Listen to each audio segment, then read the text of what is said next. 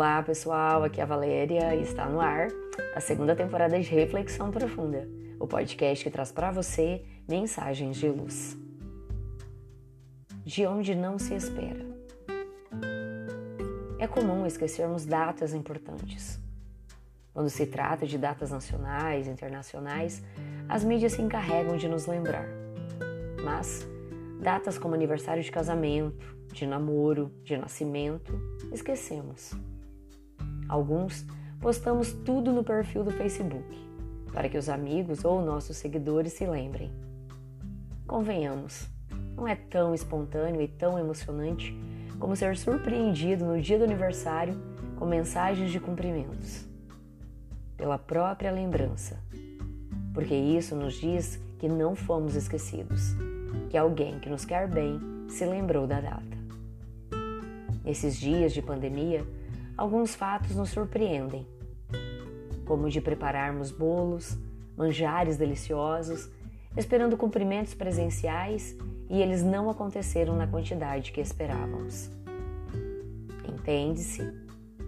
Embora o arrefecer da pandemia, o temor ainda persiste. Mesmo com a bênção da vacinação, que nos concede um certo fôlego perante o terrível vírus, nem todos nos dispomos a contatos presenciais. Aquele senhor, habituado a ter a casa cheia, com familiares e amigos, no dia do seu aniversário, percebeu que, passadas as horas, nem todos o tinham vindo abraçar. Entre a conversa descontraída, foram repartidos os doces deliciosos. No dia seguinte, verificando as generosas sobras, condicionou o bolo, o manjar e vários potes e saiu a procurar a quem oferecer. Imaginando sua figura andando pelas ruas, nos lembramos daquele rei que preparou o banquete para o casamento do filho e, porque os convidados recusassem o convite, despachou seus servos a convidar os pobres, os mendigos. Pois o amigo encontrou numa rua, encostados a um carrinho de lixo reciclável, um homem maduro e uma menina. Ela não deveria ter mais que cinco anos. Estacionou o carro, foi até eles e perguntou: Vocês aceitariam um bolo do meu aniversário? O pai da menina imediatamente respondeu de forma positiva. Então, quando as sacolas com os potes foram entregues a ambos, a garotinha, um semblante delicado e olhos brilhantes, olhou o benfeitor e disse: Muito obrigada e parabéns pelo seu aniversário.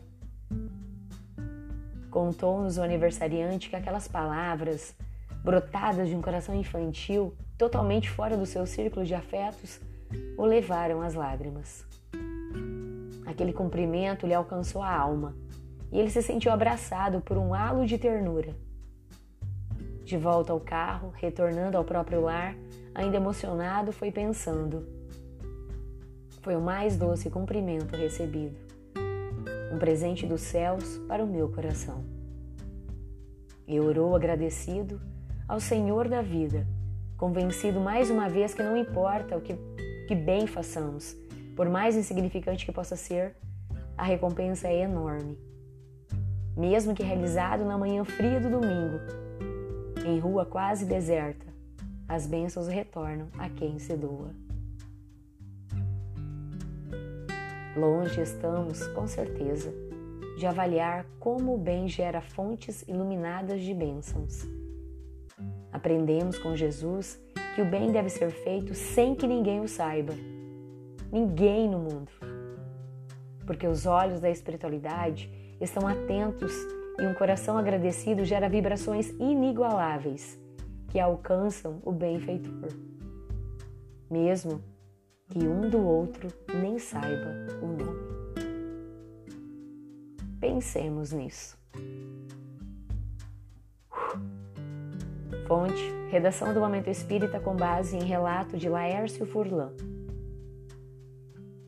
E assim, chegamos ao final de mais uma reflexão profunda. Gratidão pela sua companhia, grande abraço, fiquem com Deus e muita luz no caminho de vocês.